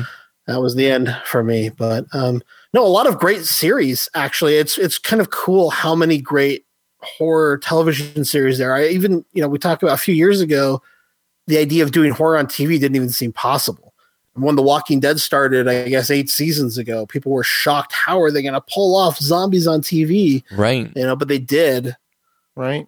And it was, I mean, yeah. it's strong content. I mean, I, I was shocked. Yeah. Like when that started, you you saw things that you hadn't seen before on TV like that. At least yeah. for me. And our jurors really came out with strong support for Twin Peaks and The Exorcist as well, we should say. And and I haven't seen The Exorcist at all, so that actually really makes me want to check that one out. Mm-hmm. All right, next up we have Best Director of a Horror Film. Ooh. And the nominees are Darren Aronofsky for Mother, Olivier Assayas for Personal Shopper, Sean Byrne, The Devil's Candy, Guillermo del Toro, The Shape of Water, Julia Ducournau, Raw, Mike Flanagan, Gerald's Game, Andy Muschietti, It, Chris Peckover, Better Watch Out, Jordan Peele, Get Out, and Oz Perkins, The Black Coat's Daughter. And the winner by quite a wide margin, Jordan Peele, Get Out. Wow. This is the year of Get Out, it seems. It is. Yeah. It's interesting because, um, I mean, we have another category to go, but um, if we got the vote for Oscars, uh, Get Out would be three for three in the categories it's nominated in thus far, mm. in three of yeah. the four. Amazing. Yeah.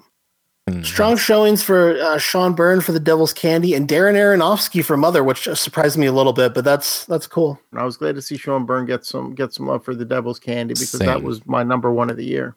Yeah, I just thought people were mad at Darren Aronofsky. just kidding. solely joking, Darren. Okay. All right. So one of my favorite categories that we do breakout horror performance. And the nominees are Betty Gabriel, Get Out, Kiara Glasco, The Devil's Candy, Sophia Lillis, It, Garance Marillier, Raw, Levi Miller, Better Watch Out, Sennia Nanua, The Girl with All the Gifts, Jessica Rothe, Happy Death Day, Bill Skarsgård, It, Jeremy Taylor, It, and Suki Waterhouse, The Bad Batch. Before I we give the answer to this one, man, I just what a cool group of young, for the most part, performers and new faces and mm-hmm. exciting horror performances. This is the stuff that gets me excited about horror movies. Just all of this talent and yeah, they're really it was people Yes. Awesome just did an incredible actors. job this year, yeah. just kicking butt for horror. So thank you to all of the nominees here. The winner is for breakout horror performance of 2017, Sophia Lillis. It. Mm-hmm. Yeah, and and you can't argue with it. It was it was so good. I mean, I think I've I think I went with Kiara Glasco for the Devil's Candy because she was just incredible in that movie. Yeah. But so was Sophia Lillis. You know, in in it. Um, and and Levi Miller in Better Watch Out was tremendous yeah. as well. Mm-hmm. all of them just really really strong performances here we Yeah. we should say we had strong showings for betty gabriel and bill Mhm. skarsgård as well but yeah i mean for me uh, sophia lillis is is absolutely deserving i didn't vote for her but i could have because i could have voted for almost all of these Sure. Right. I agree. Yeah, and and I think what was so powerful about Sophia Lillis's performance is that she she did the role. Uh, I mean, what that role required was for that that character to grab your heart and get you attached and get you really caring and sympathetic, you know, and just feeling for that character. And, and she nails that hundred percent. Yes, definitely. Yeah. And and also a character that historically in cinema has not been very well represented. You know, people did. It's one of the things people didn't like about the 1990 It was this character, and so for her to come in and just knock it out of the park is really exciting. hmm Very true. Yeah. Okay. well, that leads us to the best horror ensemble. And so, what we'll do here once again is uh, there are a lot of names. And so, we're going to read the names of the films and then we'll have the winners, we'll list, and then the rest will be in the show notes. And the nominees are Better Watch Out, The Black Coat's Daughter, The Devil's Candy, Get Out, It, Killing of a Sacred Deer, Shape of Water, Super Dark Times, Split, Tragedy Girls. And the winner for Best Horror Ensemble is Sophia Lillis, Finn Wolfhard, Jack Dylan Grazer, Wyatt Oleff, Jeremy Ray Taylor, Jaeden Lieberher, and Bill Skarsgård. It. Honestly, I mean, that's what of all the raving that you heard about this movie, people who loved Yeah. it, I think what their favorite thing was the the ensemble cast, right? I agree. That was that Yeah. was that was the one I went with definitely. Mhm, Same. Just yeah, one of the great collections of child actors ever on screen. I thought they were a lot of fun together and uh, Totally agree. incredible, classic. Next up, we have Best Foreign Language Horror Film. The nominees are The Bar, I'm going to help Dave out here uh, with the country and language from Laos, Estonia, and France, Loa, Estonian, and Thai, The Lure, from Poland in Polish, Memoir of a Murderer, from South Korea and Korean, Raw, from France, Belgium, and Italy in French, Soul Station, from South Korea and Korean, Thelma, from Norway, France, Denmark, and Sweden in Norwegian, and The Untamed. from Mexico, Denmark, France, Germany, Norway, and Switzerland in Spanish. Okay, and the winner is Raw. and I'm wondering how many. I'm wondering how, uh, how much of that is because people did not see. So I had not seen really any of the other films. To well, the Lure I have seen, but I didn't see too many others. And I'm wondering if Raw was just the most accessible. You Yeah. know, I think it is the one that people saw the most. It was on Netflix. That probably helped. Mhm. Um, Right. I mean, I I, saw- loved it. It was in my top 10, but I'm just wondering if that was the situation here because some of these other ones I haven't, and I did see The Untamed also, um, which has one of the most bizarre uh, sex scenes you're ever going to see in a movie. Yeah. um, and the Lure's got some pretty weird sex in it too. Um, you oh, know, I yes, saw, it does. I saw all of these except for Dearest Sister. Um, but yeah, I do think like you know we see a pretty strong showing here for Thelma, and we've and Thelma's been a pretty strong showing in some other categories too, like cinematography. Yeah. I do think if more people had seen Thelma, it may have broken through. But Raw, I mean, like you say, Dave, it's in your top ten. It was Yeah. in most of our listeners' top ten. It was, you know, it was a really, really great movie. Just missed my top ten by a hair, by a fraction for Thelma. So, um, just a really great, excellent film. Yep. Definitely. Uh, Well, I'm glad to see that it won. I mean, of all those, uh, the only one I I've seen of those was was Raw, but um, yeah. So, but Josh, I'm still excited to see Memoir of a Murderer from your review, based on your review. I hope you like it. I hope the audience likes it. And um, there's a lot of fun stuff here. Soul Station's great if you like animation and hmm yeah, fun movies. If you like Mhm. musicals and then you don't mind the weird, I mean, The Lure is a crazy, crazy film. So Okay. yeah, you it definitely have really to be in for musicals, though. Yeah, but it's but it's fun. It's a fun. I thought it was a fun movie. And now for another one of my favorite categories, Best First Feature. And man, when you look at these nominees, it's shocking that these are all first features because these are very accomplished movies we have here. hmm Um, Julia Ducournau, Raw, Liam Gavin, A Dark Song, Alice Lowe, Prevenge, Michael O'Shea, The Transfiguration, Jordan Peele, Get Out, Oz Perkins, The Blackcoat's Daughter, Kevin Phillips, Super Dark Times, Damian Power, Killing Ground, Agnieszka Smoczyńska, The Lure, Adrian Tofi, Be My Cat, a film for Anne, and Ben Young, Hounds of Love. And the winner is, well, it's Jordan Peele for Get Out. Um, you know, Well, incredible.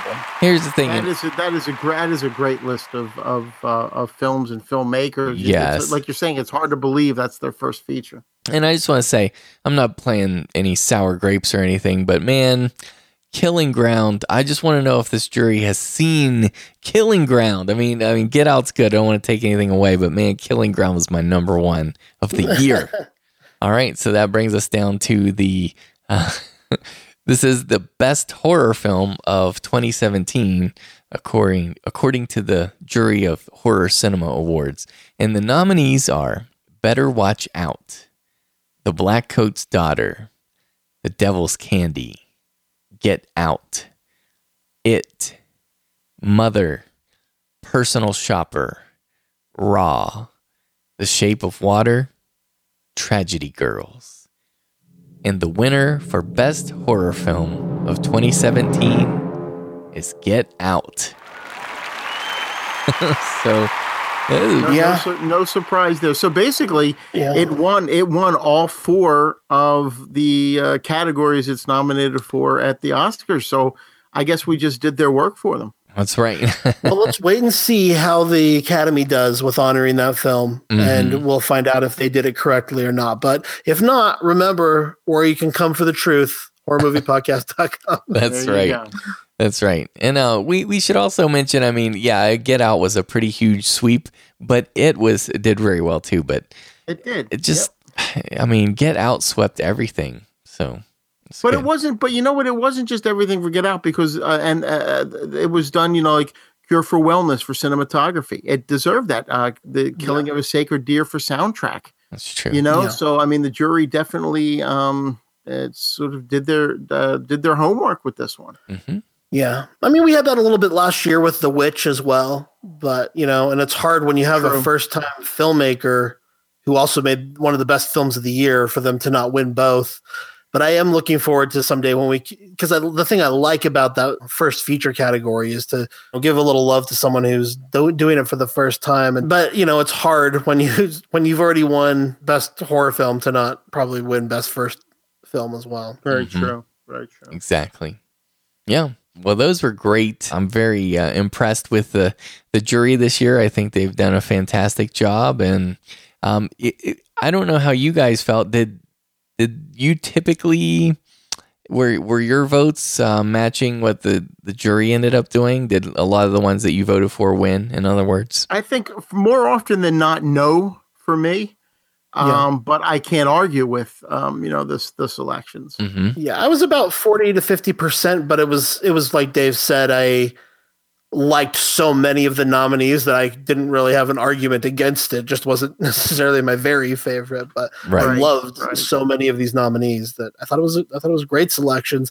You know, Get Out is one that maybe I wouldn't have honored quite so many times just for a little variance, but as you guys know, it was my number one film of the year, so I'm very happy to see it it do so well Oh yeah. and you know it absolutely deserves it. I think, as I Yep. said on our top ten show, I think it is the movie of our time. I think it's the movie of the year in so many ways that it only makes sense. You know, it would be weird historically to look back and have Get Out not be the winner. It would be like when Annie Hall. Oh, won Best Picture. for Star Wars. Star Wars. Yeah. there have been some bad ones over the years. I don't know if I'd never. Annie Hall for me wasn't the worst over stars. It was bad, but it wasn't the worst. But we seem to have gotten it right both times. So there you go. Uh, That's right. and at this point in the Horror Cinema Awards, we have a, a special segment where what we do is we take the various types of horror movies that we like to celebrate here on Horror Movie Podcast, and we've made our own categories for for things. We can explain them as we go for those who are newcomers. But the first category would be the Survival Horror Award, and these are things that could actually happen. And our winner for that is Gerald's Game. One of my favorite kind of films right there is Yep. survival horror. And the and the premise sold me 100% when I heard what the premise was. I'm like, "Hey, survival horror because that's that's the situation where it's a perishable predicament where the longer you're stuck in a situation, the deadlier it becomes." And that's definitely the Mhm. case here. And she is definitely the definition of a survivor. I mean, she really uh, does everything she can to think of how to get out of this terrible situation she's in. Mhm. Absolutely. And it could really happen to you, Jay, because you, you know, you like to Yeah, handcuffed to beds. that's That's right. true. That's oh. true. Oh yeah. You wouldn't believe the misadventures. okay. It's great. All right. The next next category is Horror in the Daylight Award, which is pretty self-explanatory, I believe. And the winner here is Killing Ground. And I think mm-hmm. that's a good choice because if Yes. you think about it at night, it's almost as if that's the only time things are not going completely crazy. Uh, the nighttime scenes in this film, it's almost everything that's that's insane happens during the day. there are some horrific moment. This was my number one horror film of the whole year, as I've said, and and there are some horrific moments in broad daylight.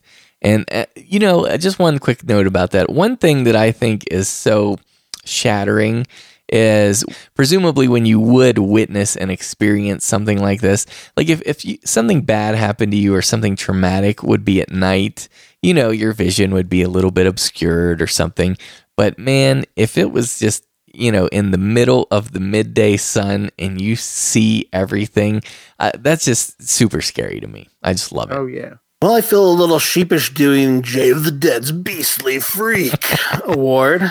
Hmm. But uh, this is our award for the best horror monster of the year. And I think horror fans will be happy to hear that we've chosen The Void.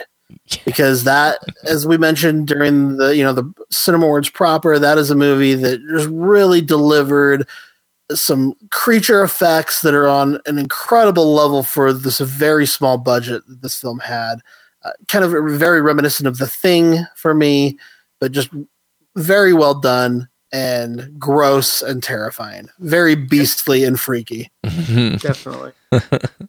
Awesome. Next, we have the Deep Cut Award. And basically, this is, if I'm not mistaken, guys, this is the like very obscure, lesser known Yeah. little gem, Mhm. the diamond in the rough. And for that, we chose Be My Cat, a film for Anne, which Yes. just well deserved. a little shout out to our friend Cake Wolf who uh, wec- recommended this for us to check this Mhm. out. And I, I love this movie. It's very disturbing indeed. Absolutely. Definitely. One of the more unique films I saw this year and one of the most interesting entries in the found footage horror style. So very excited. Yep. All right. Next up, we have the Real Life Horror Award, which is the horror documentary. And the winner is The Keepers Who Killed Sister Cathy? Yeah, that's on Netflix and it's a mini series, but definitely recommend people check that out. Very disturbing, I think, for those with Catholic backgrounds. Disturbing, really, for anyone. Just uh, some really crazy stuff went on in that case, but um, about as real life horror as it gets. And like Netflix is making a murder, just a really excellent documentary nonfiction storytelling Mhm. Nice. on display. Yeah, and make you angry too, right? I mean, that's an Yeah. infuriating kind of Yep. Yeah, very frustrating, which is good. right. Mhm. Our next horror movie podcast award is the Horror Happens to Those Who Deserve It Least award. and the winner is it because you've got these kids hmm they're going through s- not only having a terrifying dancing clown coming back to rip them limb from limb, but they're going through horrible things at home too. These are kids who are surviving bullying, surviving overbearing parents, surviving abusive parents. Yeah. And it's really sad stuff that these kids are dealing with, and they band together and they find hope as a pack of losers and lovers, and that's just inspiring. And and uh, but you know, this, they do not deserve what is being thrust upon them. Absolutely. Happening. Definitely. Yeah. Agreed. and I almost I almost said well deserved, referring to it for getting that. that. that would have been weird. Okay. And our next award is the It's All in Your Head Award. And this is kind of uh, our way of celebrating psychological horror film of the year. And the winner there is Kaleidoscope. Yeah, just a great performance by Toby Jones and one of those films where you're never quite sure if you're looking at reality or psychosis. And I, and uh, we talked about Toby Jones before, but he's just such a, an underappreciated Mhm. actor. I think. Totally. And this is an underappreciated film, I think, underseen. And so I, I really love shining a light on some of these smaller films during this portion of the awards. And uh, check Yeah. out Kaleidoscope if you like a good psychological horror film. hmm All right, next up we have the Laugh Till It Hurts Award for the best horror comedy, and it goes to Better Watch Out. And I think well deserved. yeah. Yes. Darkly funny, just just cruelly comedic film, and uh, yep, one that I loved a lot. I did too. I did too. Very clever, very clever movie as well. hmm You Yeah. didn't see a lot of wins for that film tonight, but it was nominated in almost every category, and It was, yeah. it could have deserved several of those awards. That's totally true. Excellent, well made from top to bottom. And what I liked Mhm. about it is um, its references. I mean, it there are actually a lot of references in that film, and I appreciate that. And I, and how many how many of them were to John Hughes, Oh yeah, and, and, and you That's still true. make you know, uh, which is great. Right next, we have the Thrill Award. This is for our best action horror film, and for me, the clear choice was Mayhem this year, Yeah. and that's that's what we went with. Yeah, this is a, an excellent action horror film. It just moves. It's so much fun to watch. Yes, hmm definitely. yeah. For those who like the Belko experiment, that's something mayhem they will probably appreciate really well too. Yeah, I mean, even I think last year our, our uh, Thrill Award went to Train to Busan. I think this has a similar kind of frenetic energy to it as well. Mm-hmm. It not does. as not quite on that level for me, but but pretty impressive. No, Train to Busan was pretty pretty straightforward. This one um, does throw some humor into the mix, hmm um, but not enough to detract from from what's going on and just the chaos. Mm-hmm. Yep. Yeah, it's wild. Okay, and then that brings us to our final one, which is the Fright Award, and this is Horror Movie Podcast's collective decision of which film is the scariest of 2017, and that is The Devil's Candy. Yeah, we're all in That- that's the agreement. one that- and scared me on more, you know, on on multiple viewings, which is what really impressed me about it. I mean, yeah. you could make a case for like it. I thought it had some very creepy moments hmm uh, for a lot of them. You know, for a lot of the movies here, and I Black think Coat's daughter was really Black creepy and Coat's daughter was just absolutely. Yeah. Um, but for me, in the end, uh, The Devil's Candy was my number one horror film of the year, and uh, it got under my skin as much uh, the second time around as the first, and I have a feeling it'll just continue uh, with each successive viewing. I'm with you, and I'll tell you something about that film. Um, I was resistant for a long time to watch it. I mean, it, it it ended up being in my top ten list. It's like a nine out of ten for me. It was like my number Mhm. six of the year, but I, I didn't want to watch it for the longest time because um, the, for whatever reason the title didn't appeal to me at all, and then I knew it was like a horror heavy metal type of, and that didn't Mhm. necessarily appeal to me. But man. I was so mad at myself for waiting so long. When I watched it, I was freaked out. And yeah, I mean, it creeped me out a lot. And it's like to the extent that, you know, this stuff, this is one of those things that could happen. And that's horrifying. And just that opening scene Yeah. of him playing that guitar towards the wall in the dark. Um, you know, it's starting there, and that's where the, the unease sets in, and it just doesn't let up. Mm hmm. Absolutely. All right. Well, anything else you guys want to say about uh, the horror cinema of 2017 before we wrap up? No, it's it's kind of sad to to put a uh, uh, put 2017 to bed because this is the end now because it's really was just a very interesting and um, entertaining year for horror. Mm-hmm. Um, and it really makes me anxious to see it. I'm now very anxious to see what 2018 came. After 2016, I was a little apprehensive with 2017, thinking, "Oh, it's not going to match it," but it did, and and and I can't wait to see what uh, 2018 has to offer. Same. Yeah. I think for any of our listeners out there, and especially any new listeners who aren't regular listeners to the show, if you have come here because you want to get some good horror film recommendations, you now know. Like, if I want to see a movie with really great horror writing, you know where to go. Really great cinematography, you know where to go. These all of these nominees are really strong in their respective categories, and you know I think you probably have a good what 50 mm-hmm. uh, recommendations yeah. here to check yeah. out. So. Yes. Yeah, and and we should. I mean, as Josh said at the beginning, I mean that panel of people that you know Josh assembled there. These are people who are uh, lovers of the horror genre, and they're in different like facets of the genre as well. So the you know horror writers, horror filmmakers, horror podcasters, so forth. And I love getting that cross section from everybody. So yeah, like I I know I have friends that listen to this show. Um, shout out to like Sarah in Oregon. That's somebody I think of who who will who will listen to this and probably make a list of films to watch that she hadn't seen that were you know name dropped here during this episode. And I think that's cool. So I appreciate our panel. Thank you all so much for uh, contributing uh, your nominations and your your votes. Okay, well, that just about wraps up episode 141 of Horror Movie Podcast, our second annual Horror Cinema Awards. We want you to know that we put out new episodes every other week. This is a bi weekly horror podcast. We cover new stuff that's in theaters, and we have two kinds of shows for you.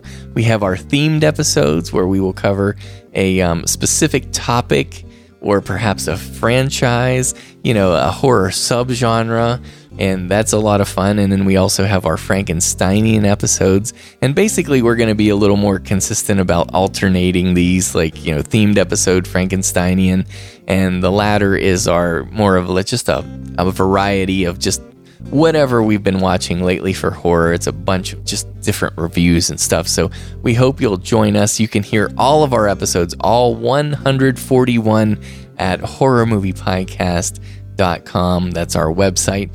And uh, we just want to th- thank you all for contributing and being a part of it. Now, um, Dr. Shock, before we let everybody go, uh, where can the listeners find more of your work online? Uh, you can always go over to dvdinfatuation.com. Uh, you can go to Twitter at dvdinfatuation. I'm also on Facebook and Instagram.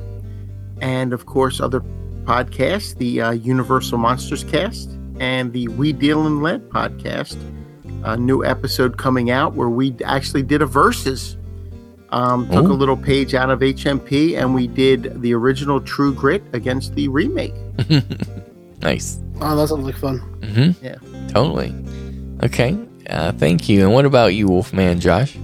Well, I'm on Universal Monsters Cast with Dave and Movie Streamcast recently I've had a little bit of a bug issue with both of those sites. We've got some malware going on, so uh, pardon our dust. We're trying to get both of those podcasts back up on their feet again as we speak, but they both have new episodes ready to launch that are really fun listens, and so stay tuned for those. Watch your iTunes feed. You can subscribe on iTunes to that one, and please subscribe to Horror Movie Podcast on iTunes as well. We appreciate that. You can find me on social media at Icarus Arts. I'm on Instagram and Facebook and Twitter. I'm on probably most frequently. You can also find me on Letterboxd, where I'm trying to watch something every day. It's not always a feature film, but I'm trying to watch something every day and log it on Letterboxd. And it's been hard to watch that much, Dave. I don't know how you do it. I have done it for all these years. man, it's it takes commitment and effort to watch something every day. Mm-hmm. It, it, it did it did take uh, commitment and, and effort and uh, just a little bit of insanity too. Um, and I'm paying for it now, but uh, it was it was worth it. It was worth it. Mm-hmm. Yeah, absolutely. And uh, as for me, I hope people will check out Movie Podcast Weekly. We cover new stuff that's in theaters of all genres at moviepodcastweekly.com.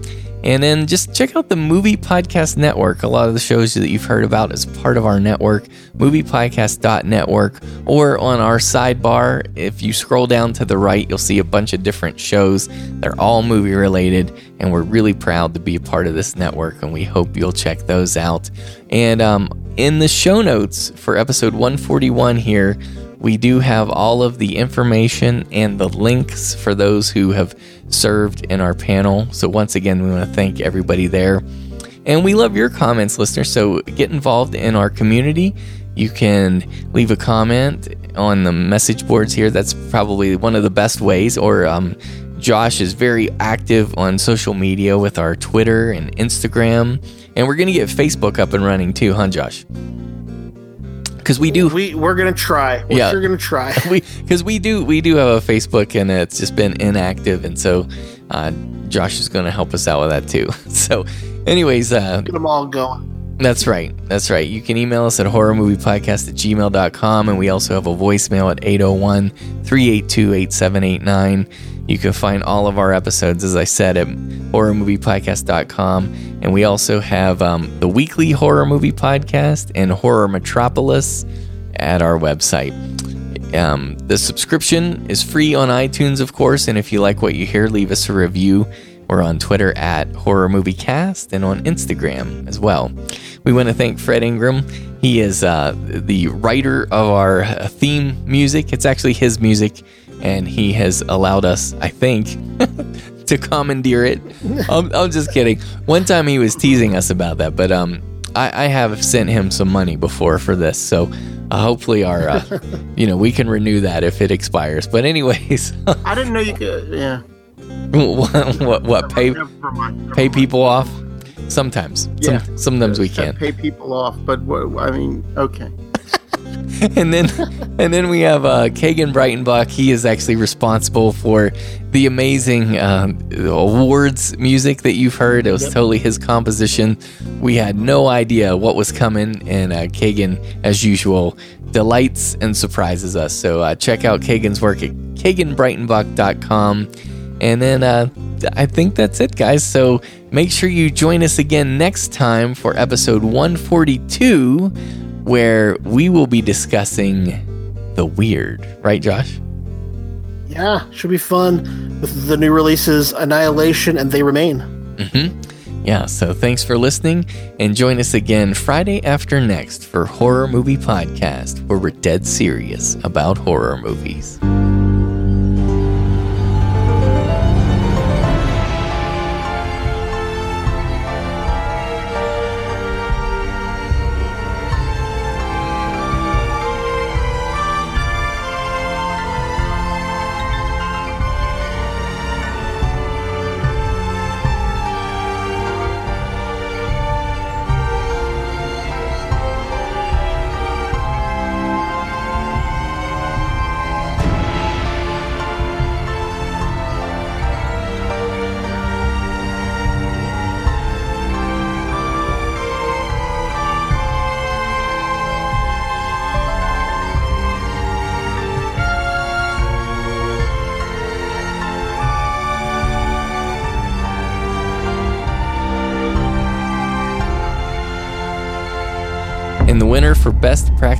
Effects in a Horror Film, The Void.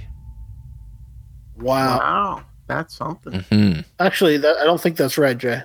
Really? I think it. I think so. It's. It looks like the color. That looks like the color to me too. But the void is thirty point. The one I. I'm looking at the same chart as you guys. Oh wait, wait, no. So oh, I, I failed. Yeah, it's the green one. Sorry, go. I'm so sorry. You're right. Thank you. Sorry the blues. Okay, you're exactly. I'm such a dork. Okay, here we go. and,